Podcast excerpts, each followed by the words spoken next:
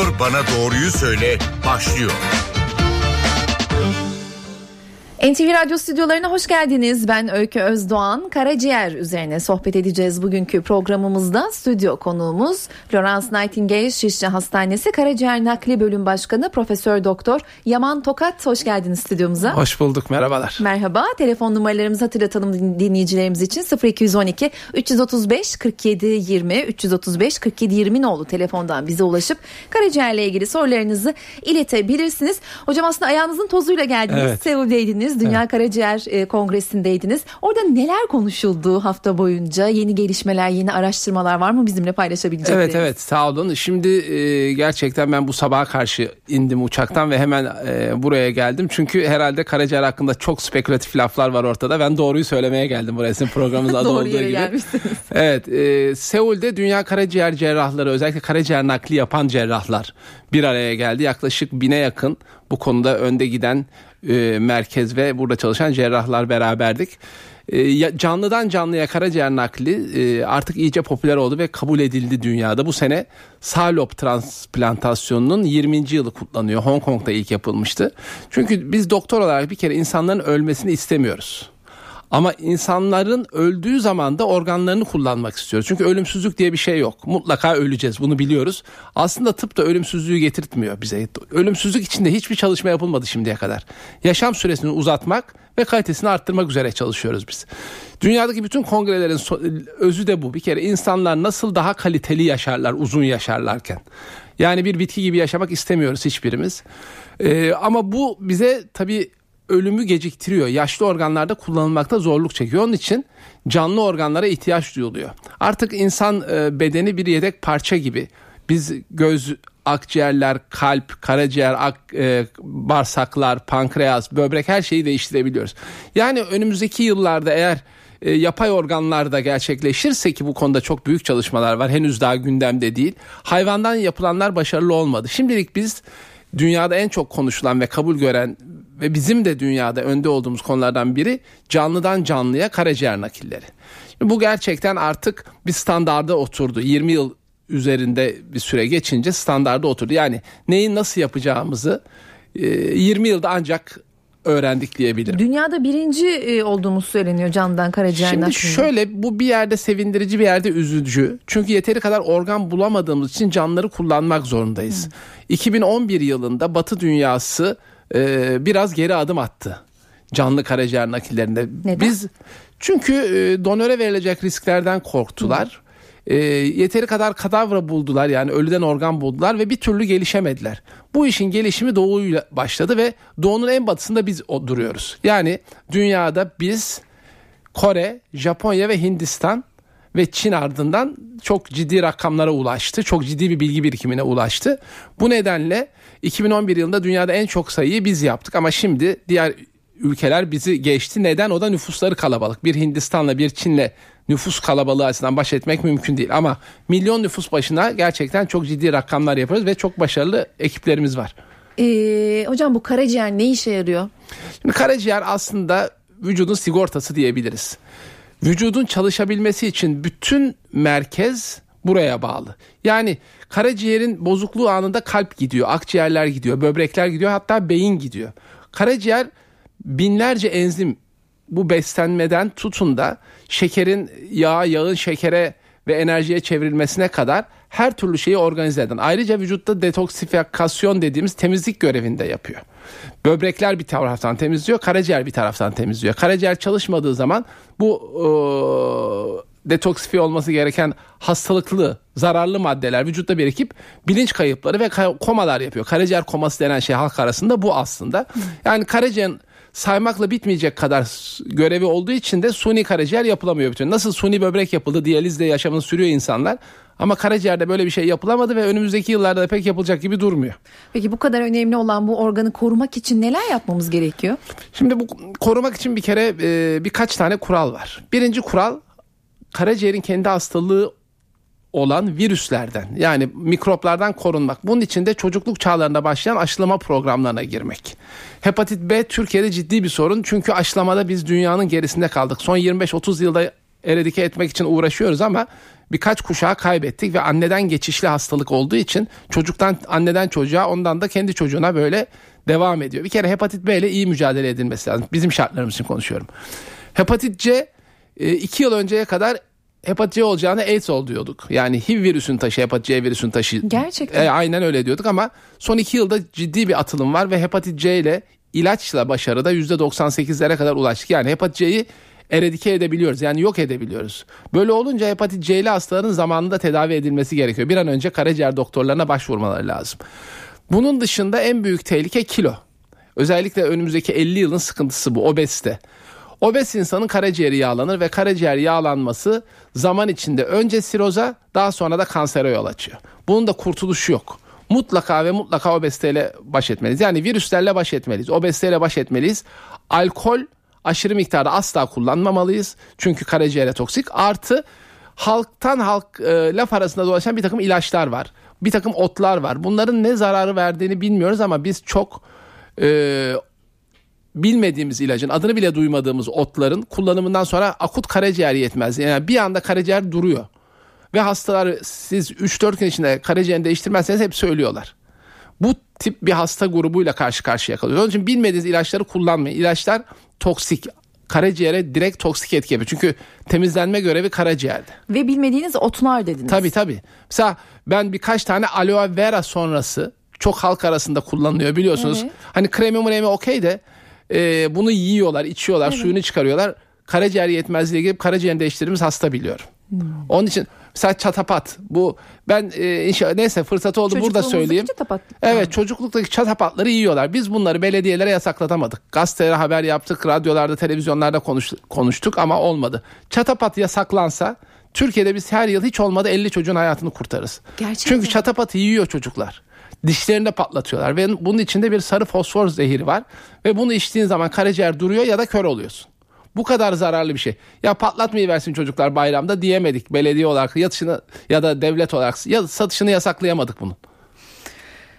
Şatapat ve aloe vera notlarımızı Mesela alalım. daha bir sürü var da hemen aklıma gelen Evet. ilk basışta aklıma gelen Evet. bilmediğiniz şeyi ye- yemeyin doktora sorun en azından yapacaksanız. Peki da. telefon numaralarımızı hatırlatacağım burada 0212 335 47 20 335 47 20 nolu telefondan bize ulaşıp karaciğerle ilgili sorularınızı değerli konuğumuz Profesör Doktor Yaman Tokat'a iletebilirsiniz. Süremiz dahilinde tabii. Hem bu kadar işe yarayan bir organ e, hem bu kadar önemli bir organ ama e, ilaç tedavilerinde de nedense ilk karaciğer hasar görüyormuş gibi bir durum var. Bir yandan ilaç tedavisi olurken bir yandan karaciğeri koruyun denilen yerler oluyor. Şimdi karaciğer e, bu ilaçları detoksifiye ediyor. Yani zehiri vücuttan atan sistem karaciğer. Onun için bütün toksiteyi önce kendine alıyor ve bunu temizliyor. Bu aşırı büyük binerse karaciğer iflas etmeye başlıyor. Onun için karaciğer ve böbrek hedef organlar bu ilaçlarda. Aslında biliyorsunuz her ilaç aynı zamanda bir zehir. Dozunu, alım biçimini, endikasyonunu doğru koymazsan aslında vücuda zarar veriyorsun. İlaç almanın faydası olduğu kadar yanlış kullanmanın da zararı var. Ee, karaciğer hastalıklarının genel olarak bir belirtilerini söylemek mümkün mü? Çeşit çeşit hastalık var Tabii, tabii. Hepsine tabii. değineceğiz ama. Şimdi karaciğer hastalıkları en basitinden hepatitler. İster virüs olsun, ister yağlanmaya bağlı olsun, ilaç ister ilaç kullanmanın yan etkisi olarak olsun. Karaciğer enzimlerindeki yükselme kabaca hepatit olarak yani karaciğer hücresinin iltihaplanmasına hepatit diyoruz. İlk bulgusu enzim yüksekliği. Yani AST, ALT dediğimiz karaciğerin fonksiyonlarını gösteren basit enzimlerin yükselmesi. Hastalık ilerledikçe enzim yüksekliği olmayıp yerini karında su birikmesi, gözlerde sarılık, bilinç kayıpları, ağızdan veya makattan kan gelmesi ve ilerleyen dönemde de karaciğerde kanser gelişmesiyle belli ediyor. Yani bir kere gözlerde sarılık var mı? Her sabah aynaya kalktığımızda bir göz ucuyla bakalım. En önemli bulgusu o. Karaciğer, safra yolları ve hatta pankreasın en önemli bulgusu. Ona kaçırmamak lazım. Sabah yüzümüzü yıkarken aynaya bir bakalım. Artı kemer çok önemli erkeklerde özellikle. Kemer deliğimiz büyüyor mu? Yani karnımız şişiyor mu? En kolay anlama yolu o. Eğer kemer deliğimiz büyüyorsa bir problem var demektir. Kendimizi ara ara nasıl kadınlara meme muayenesini öğretiyoruz. Karın muayenesinde şöyle karnımızı zorlayalım. Eğer karaciğer sağ tarafta dalak sol tarafta hepiniz biliyorsunuz. Sağ tarafta ele bir dolgunluk geliyorsa bu karaciğer büyümesinin veya karaciğer kanserinin ön bulgusu olabilir. Hiç başka bir şikayet yapmadan kendimizi tanımamız lazım. Yani bedenimizdeki değişiklikler, aşırı unutkanlıklar başlıyorsa, uykuya eğilim başlıyorsa bunların hepsi karaciğer hastalığının bulguları bunlara dikkat etmemiz lazım. Hocam o kadar çok telefon geliyor ki süremiz dahilinde cevaplamak mümkün mü bilmiyorum. Bir tane dinleyicimizi alarak başlayalım normalde ikinci yarıda. Çok kısa bir soru rica edeceğim. Cevap da kısa olsun Tamam. hocam. Buyurun yayındasınız. Merhabalar. Ee, ben şunu sormak istiyorum. Tamam hani korunmanın yolları. Peki e, beslenmeyle koruyabilmek için neler tüketmemiz gerekiyor? Hani nelere dikkat etmemiz gerekiyor? Soralım. Çok fazla, çok fazla bir e, nasıl diyeyim? Fazla bir bilgi var. Tabii tabii çok teşekkür ederim bu soruyu sorduğunuz. Gerçekten güzel bir soru ama karaciğere özel ben bunu yedim ve her şey iyileşti diye bir ne bitki var ne bir ilaç var. Şimdi bu enginar biliyorsunuz çok gündemde.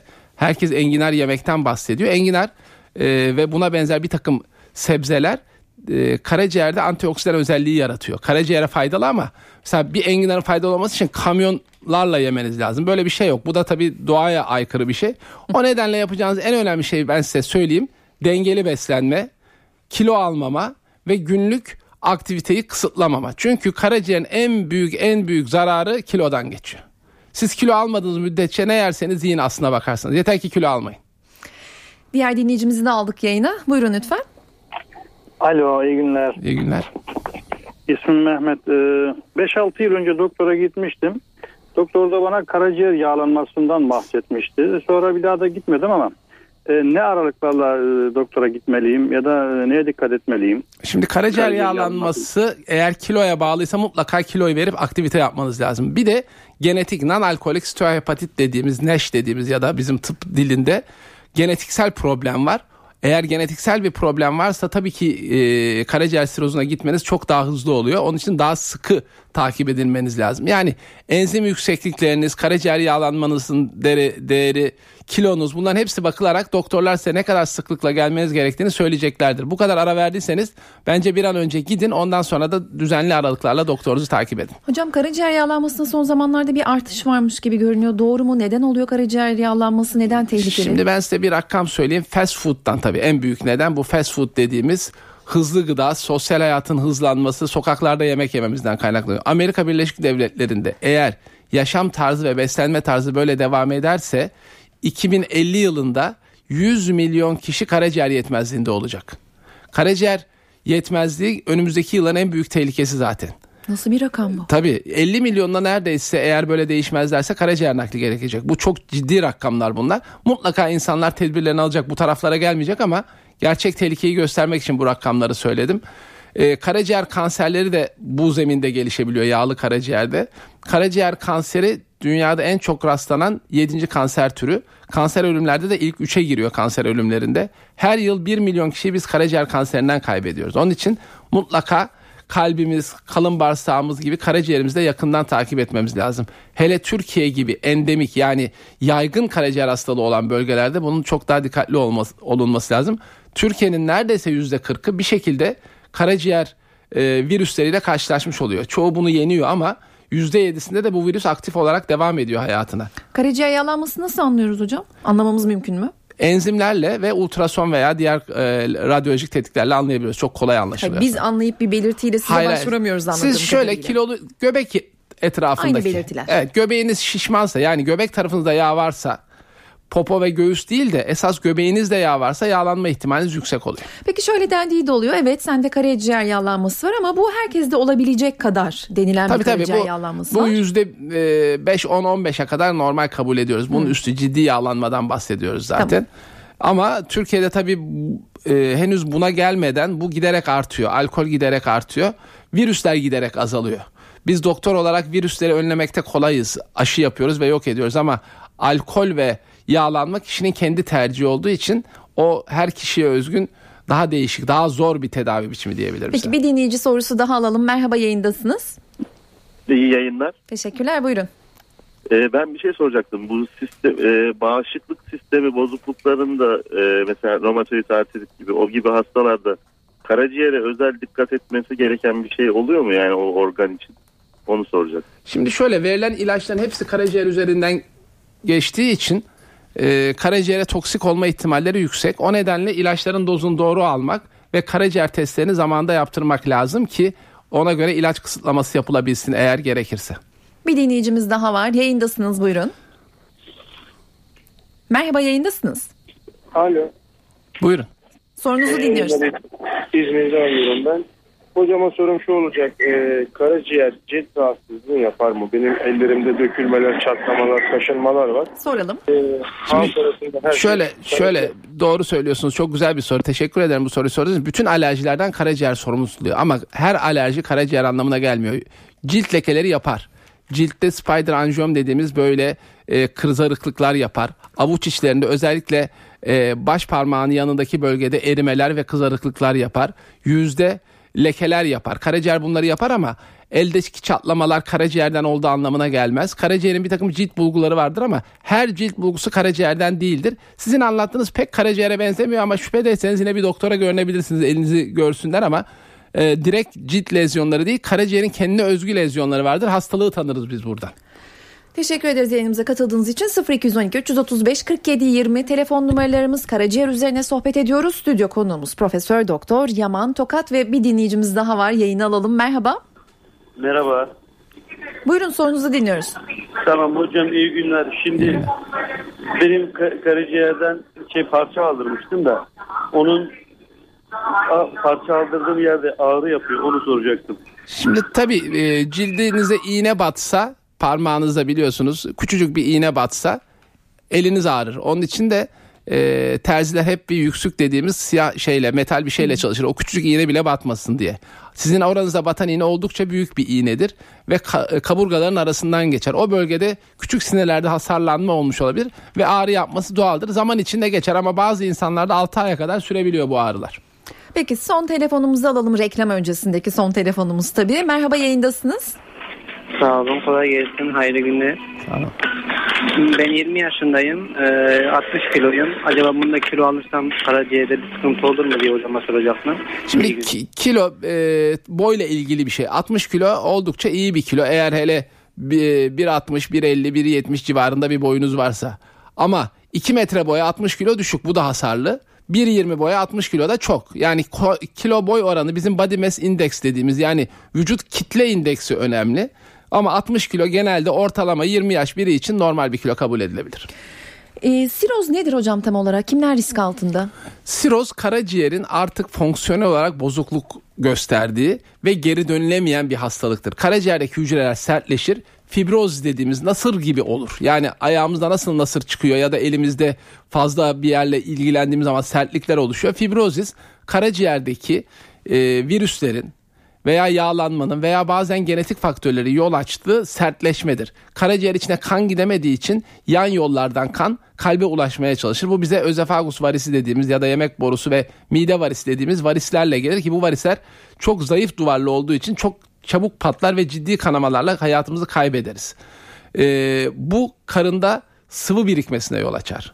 Bu fibrozis ilerleyip bu nasırlaşma ilerleyip kansere yol açabilir. Onun için karaciğer sirozu durdurulamayan bir hastalıktır.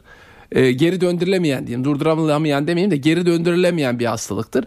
Biz doktor olarak karaciğer sirozunun bulgularını yok ederiz. Kanıyorsa kanamasını durdururuz. Karnında suyu varsa suyunu durdururuz. Ama hastalık oluştuktan sonra doğal seyrini engelleyemeyiz. Karaciğer sirozu iyi bakılmazsa kısa bir sürede, çok iyi bakılırsa da uzun sürede bir şekilde karaciğer nakline giden bir hastalıktır. Şimdi karaciğer nakli genellikle Türkiye'de ve artık yavaş yavaş dünyanın doğu tarafında canlıdan yapılmaya başlandı. Dediğim gibi debinde başta ölüden yeteri kadar organ bulamadığımız için. Canlıdan yapılabilmesi için de belli kriterlerimiz var. Bir kere hastalık çok aşırı ilerlerse o zaman başarı oranımız düşüyor. Herkese karaciğer nakli yapılabilir canlıdan. Dünyada karaciğer nakli yapılamayacak insan yok. Teorik olarak yapılamayacak insan yok.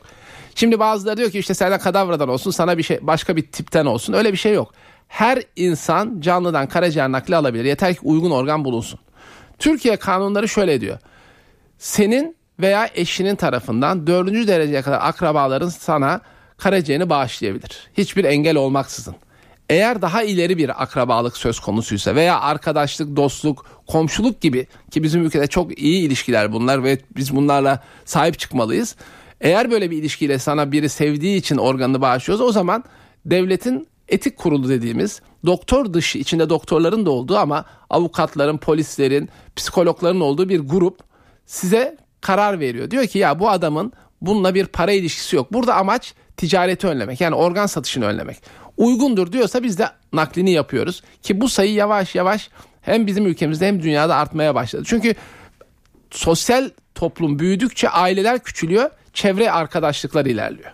O nedenle etik kurul la çok işimiz düşmeye başladı son yıllarda. Peki kısa bir reklam arası vereceğiz. Devam edeceğiz. 0212 335 47 20 telefon numaralarımız karaciğer üzerine sohbet ediyoruz. Stüdyo konuğumuz Profesör Doktor Yaman Tokat. Kısa bir ara vereceğiz. Aranın ardından yeniden yayındayız.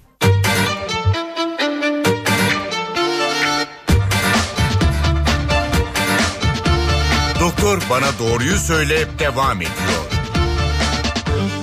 Doktor Bana Doğruyu Söyle programındasınız. Profesör Doktor Yaman Tokat stüdyo konuğumuz karaciğer üzerine sohbet ediyoruz. Çok fazla telefon var. Yavaş yavaş telefonları almaya başlayacağız. E, hocam az önce e, karaciğer yetmezliğinden bahsettik ama reklam arasında bana bir de siroz olmayan karaciğer yetmezliğinden ve 3 gün içinde bir anda her şeyin mahvolabileceğinden bahsettiniz. Tabii şimdi karaciğer yetmezliğinin iki tip tarif var. Bir tanesi kronik karaciğer yetmezliği yani siroz zemini gelişip uzun yıllar içinde ya da uzun bir süre içinde karaciğer yetmezliğine götüren var. Bir tanesi de akut karaciğer yetmezliği. Yani tamamen sizin benim gibi normal insanların karaciğerine hiçbir hastalık bulunmayan bir insanın ilaç, toksik madde veya virüslerin bulaşmasıyla e, kana oluşan gece tamamen sağlıklı yatıp sabahleyin sapsarı 3-5 gün içinde bilinç kaybıyla yerleşen ve hızlı bir şekilde yine birkaç gün içinde nakil olmazsanız %80-90 ölümle sonuçlanan bir hastalık var. Zaten aslında Türkiye'de ilk popüler olması da maalesef ki gazeteci bir kardeşimizi kaybetmemizle başladı. O kadar hızlı oldu ki iş organ bulamadık ölüden ee, ve Türkiye'de 2006 yılında bu tip hastalıklarda ölüden organ bulma oranı ki hep en öncelik onlara veriliyor. Her şeyin önüne geçiyor. Türkiye'nin neresinde çıkarsa çıksın organ akut yetmezliğe geliyor ancak %19. Onun için canlı karaciğer nakliyle biz bu insanları kurtarmaya başladık. Bu nasıl belli oluyor? Sarılıkla birlikte bilinç kayıplarının oluşması. Bu sadece halka değil doktorları da bir mesaj olsun buradan. Bunu gören meslektaşlarımız bir an önce bu hastaları karaciğer nakli özellikle canlı karaciğer nakli yapan merkezlere iletmeleri lazım. Şöyle bir iyiliği var karaciğer naklinin. Devlet hiçbir yerde bu hastalardan para almıyor. Yani biz özel hastanede de olsa, devlet hastanesinde de olsa, üniversite hastanesinde de olsa karaciğer nakli bedavaya yapıyoruz. Onun için insanlar gelmekten ve başvurmaktan çekinmesinler lütfen. Hı hı, tamam buradan da bu mesajı bilgiyi vermiş paylaşmış hatırlatmış olalım. Dinleyici telefonlarıyla devam ediyoruz. Yayındasınız kısa bir soru alalım lütfen. Ee, iyi günler. Ee, ben şey sormak istiyorum. Sadece suratımda yani alkol aldığım zaman suratımda bir kızarıklık oluyor. Tahlillerimi yaptırdım. Hepsi normal. Sadece GGT diye bir değer var. O e, çok hafif şey çıktı, yüksek çıktı. E, bunun sebebi nedir? Tabii, Sadece şimdi, yüzde... şimdi anladım ben soruyu. Çok teşekkür ediyorum. Sorunun cevabı şu.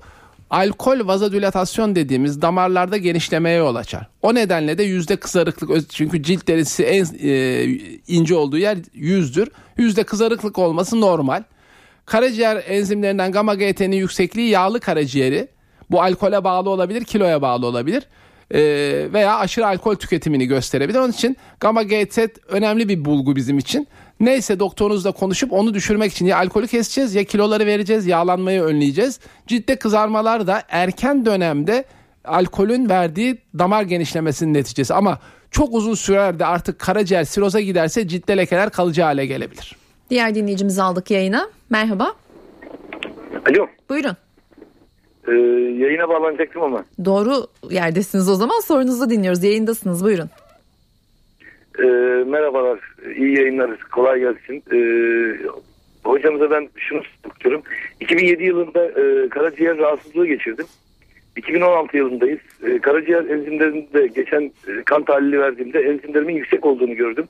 238 civarında yağlanma olduğunu söylediler. E, ve ayrı olarak kansızlık çekiyorum. E, ne tavsiyeler olabilir acaba? Çok teşekkür ederim. Şimdi hemen hastalık olarak e, 238 oldukça yüksek bir rakam bu enzimlerde. Özellikle AST, ALT'yi kastettiyseniz ikisinden bir tanesini bunun normal değeri 40'lara kadar oluyor çünkü.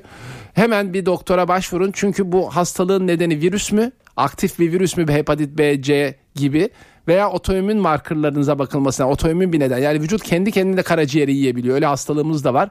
Onlardan mı yüksek?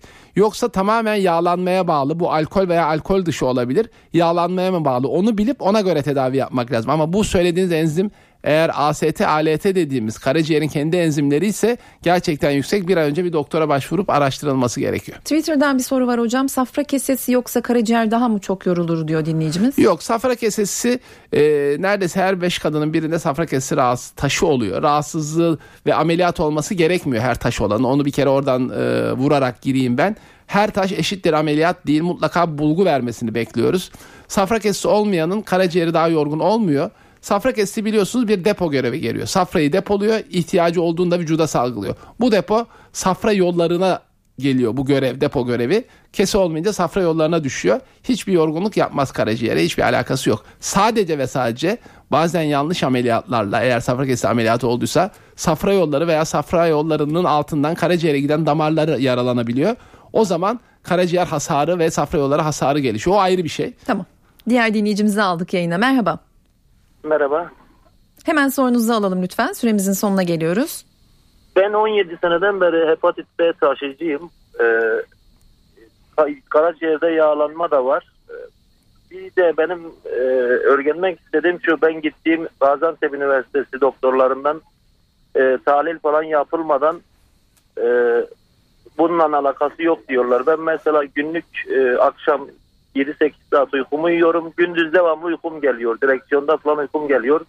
Bunun hepatit B ile bağlantısı var mı yok mu onu öğrenecektim. Ee, çok güzel. Bir kere şunu söyleyeyim size. Ben taşıyıcıyım diye bir hastalık kalmadı artık. Bu eski bir terminoloji. Hepatit B'yi vücuttan atamıyoruz. Yani hepatit B'liyim demek daha doğru. Ne zaman aktive olacağı bilmiyoruz ve yakın kontrol edilmesi lazım. Ama hepatit B'nin uykuyla alakası yok. Eğer kilolu biriyseniz Pickwickian sendromu denen bir hastalık var.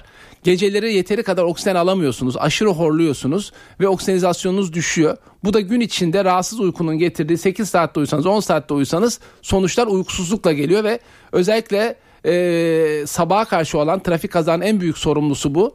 Tır şoförlerinde çok sık rastlanıyor. Çünkü bütün gün oturduklarından kilolular.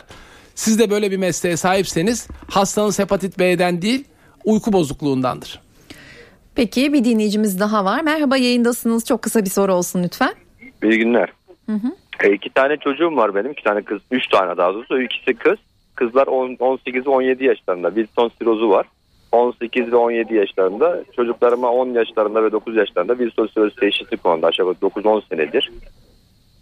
E, Trientin ve Spring kullandılar. Şu anda ilaç ithalatından dolayı Trientinde bir sıkıntı olduğu için Sprin'e dönmemiz için mesaj aldım ben. Sprin ve Trientin hakkında bilgi alacaktım ben. Şimdi bunlar kelatlayıcı ajanlar. Wilson sirozu ailesel e, geçişli bir hastalık, genetik hastalık ve gerçekten Türkiye'de de çok fazla var. Bu çocuklar ilaçlarını düzgün kullanırlarsa yaşamlarına doğru devam edebiliyorlar. Bu kelatlayıcı ajanlar çok önemli. Ee, ama kullanmadıkları anda da karaciğer komasına, akut Wilson komasına girebiliyorlar. Çok ciddi kronik hastalıklar gelişebiliyor ve kalıcı nörolojik sekeller gelişebiliyor. Onun için mutlaka ve mutlaka ilaçlarını doğru kullanmaları, hiç aksatmamaları gerekiyor. Eğer öyle bir problem varsa takip eden doktorlarla konuşup o ilaçları sağlamaları lazım. Devletin herhalde geçici bir problem oldu bu. Mutlaka bunu düzelteceğine inanıyorum ben. Herkes ilacını doğru kullanmalı özellikle Wilson'da. Aç bırakan diyet yanlış diyet karaciğeri etkiliyor mu? Şimdi tabii aç kalmamak lazım herkes için. Özellikle bazı hastalıklarda mesela glikojen depo hastalığı gibi çocuğu sürekli beslemek de gerekebiliyor. Yani açlık da aşırı miktar mesela açlık grevleri yapılıyor. Bu abartılı bir açlık karaciğerde yağlanmaya ve karaciğer yetmezliğine sokabiliyor. Onun için ne aşırı aç kalacağız ne aşırı tok kalacağız. Her şey dengeli olacak hayatımızda. Peki bir dinleyici sorusu daha alalım. Merhaba yayındasınız buyurun lütfen. İyi yayınlar, iyi yayınlar diliyorum. Hı hı. Hocama şöyle bir soru soracaktı. Ben hepatit B taşıyıcısıyım. Aynı 6 ayda bir de kontrole gidiyorum. Kontrollerde şeker oranım da yüksek çıkıyor. Aşağı kan şekerim aşağı yukarı 170 çıkıyor. Ee, hani bu şeker bende çıkması ayrıyeten bir yani riski arttırıyor mu? Evet çok bir güzel bir soru. Ayrıyeten ben normal intihaniye gidiyorum. Bunun dışında herhangi bir hani karaciğer cerrahına da gözükmem gerekiyor mu yani? Yok bu karaciğer cerrahlık bir iş değil. İntihani hastalıkları veya gastroenterologlar, hepatologlar bu işe bakarlar. Daha cerrahlık olmamışsınız. Cerrahlık daha bir ileri aşamasında. Hepatit B'lilerde e, şeker hastalığı da olunca hastalığın ilerleme hızı artabilir. Çünkü şeker hastalığı tek başına yine aynı noktaya geliyoruz hep karaciğer yağlanması yapıyor. Karaciğer yağlanmasının en büyük tehditlerinden biri kilo kadar şeker hastalığı da mutlaka ve mutlaka şekerinizin kontrol altında olması lazım. Hepatit B'nizin de yakından takip edilip gerekirse DNA pozitif çıkarsa ilaçla desteklenmesi gerekiyor. Onun için yakın takibe devam edin siz. Hocam kanserden ve transplanttan bahsedelim mutlaka dediniz. Dinleyici telefonları e, son 5 dakika o Tamam. şekilde konuşalım lütfen. Karaciğer kanserine dokunulmaz denir. Dokunulmaz mı? Neden? Evet, şimdi şöyle karaciğer kanseri başta da bahsettim çok ciddi oranda dünyada büyüyor. Neden? Hem hepatit hem beslenme bozuklukları hem uzayan yaşla birlikte ortaya çıkan diyabet. Bunlar karaciğer kanserlerinin öncüleri. Bir de genetik faktörler var. Bunların hepsini koyduğumuz zaman karaciğer kanseri patlamış durumda. Yani özellikle doğu dünyasında yani dünyanın doğu tarafında bizi ortadan bölersek e, bizim batımızı batı doğumuzu doğu kabul edersek bizden itibaren geri kalan tarafta anormal bir patlama var. Bu hijyenik problemlerden de kaynaklanıyor. Özellikle hepatit C için konuşabilirim. Karaciğer kanseri erken tanınırsa tedavisi en kolay ve sonuçları en başarılı hastalık. Karaciğer kanserine dokunulmaz diye bir şey yok. Her kansere cerrahi en iyi yöntemler her kanser için demiyorum ama kanserlerin çoğunda cerrahi en iyi tedavi biçimi. Biz cerrah olarak doğru cerrahi yaparsak karaciğer açısından çok şanslıyız. Çünkü karaciğer kendini rejenere eden yani büyüten bir organ.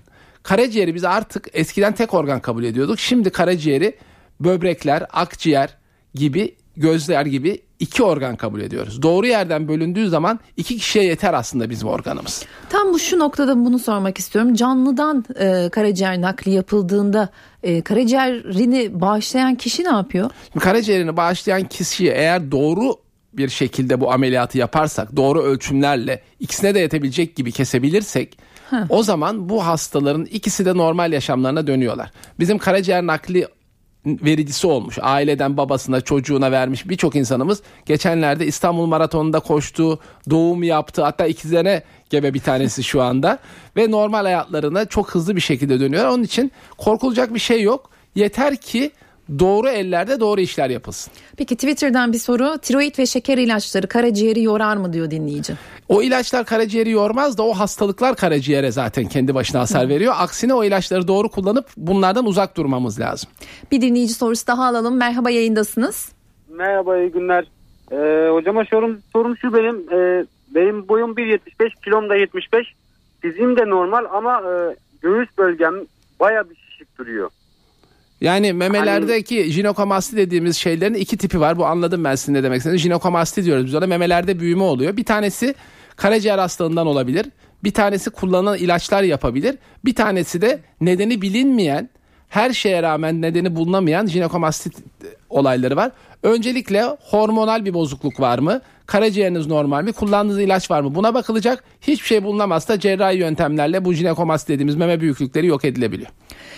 Teşekkür ederiz yayınımıza katıldığınız için. Hocam yönetmenimden özel bir rica var. Ee, Çatapatlardan e, bahsetmiştiniz. evet. Tekrar dinleyiciler için, kaçıranlar için yineleyebilir miyiz o Tabii bölümü? ki şimdi bayramlar geliyor önümüzde hem kurban hem şeker şeker sonra da kurban bayramımız var. Bir kere bu bayramlarda çocuklukta hepimiz yaptık. Elimizde bu çatapatları alıp yerlere sürerek patlatıp oradan çıkan seslerle hoşnut oluyoruz. İşte üstüne basıp zıplıyoruz. Fakat özellikle küçük çocuklar 10 yaş altı çocuklar bunları yiyor. Çünkü dişinde de patlayabiliyor bu. Affedersiniz bu çatapat dediğiniz ağızda çatpat yapan sakızlar, Değil patlayan değil şekerler değil. Bunlar değil. çocuklukta Hmm. her yerde böyle bakkallarda satılır. Böyle sürtersiniz Tamam. de ışık çıkartır, ateş çıkartır ve çat çat çat ses çıkıp yok eder kendini. Bunları çocuklar dişlerine patlatıyor. Ve tabii bunun içinde sarı fosfor denen bir zehir var. Bu yanıcı bir şey.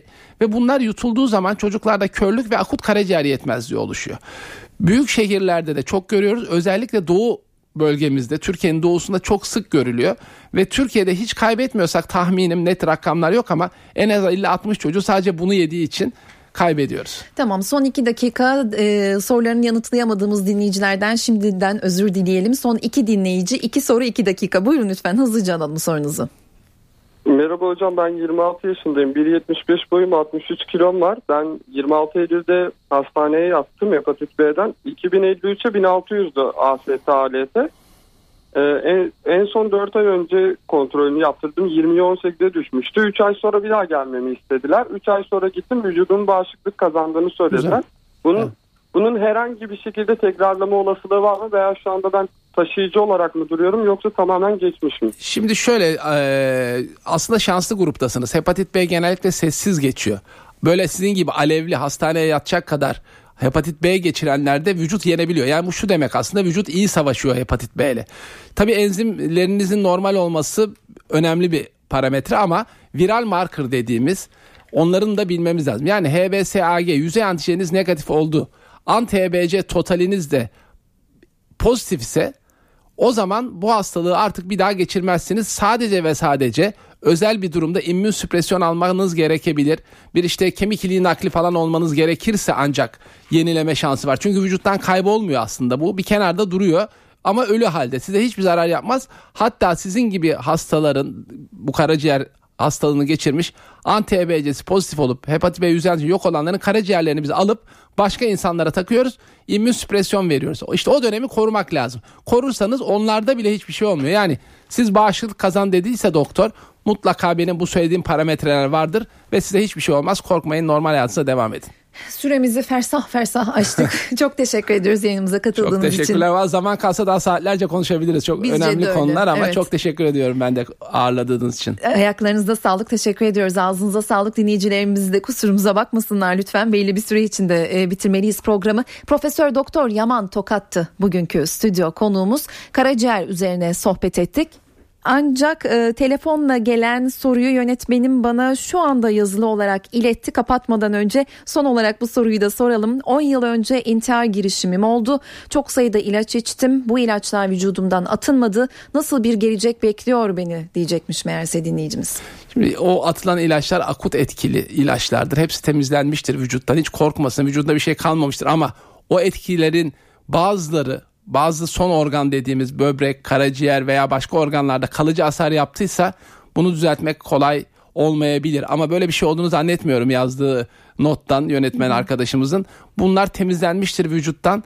Lütfen eğer böyle bir sıkıntılı süreci varsa e, psikologlardan, psikiyatrist arkadaşlardan destek alsın. Mutlaka o sorunlarını çözmek için hep beraber doktorlar olarak ona yardım edelim ama bu ilaçlar vücudundan şu anda temizlenmiştir merak etmesin. Çok teşekkür ediyoruz. Profesör Doktor Yaman Tokat, Florence Nightingale Şişli Hastanesi Karaciğer Nakil Bölümü Başkanı. Profesör Doktor Yaman Tokat bizimleydi. Ben Öykü Özdan. Önümüzdeki hafta yeniden görüşmek üzere. Hoşçakalın.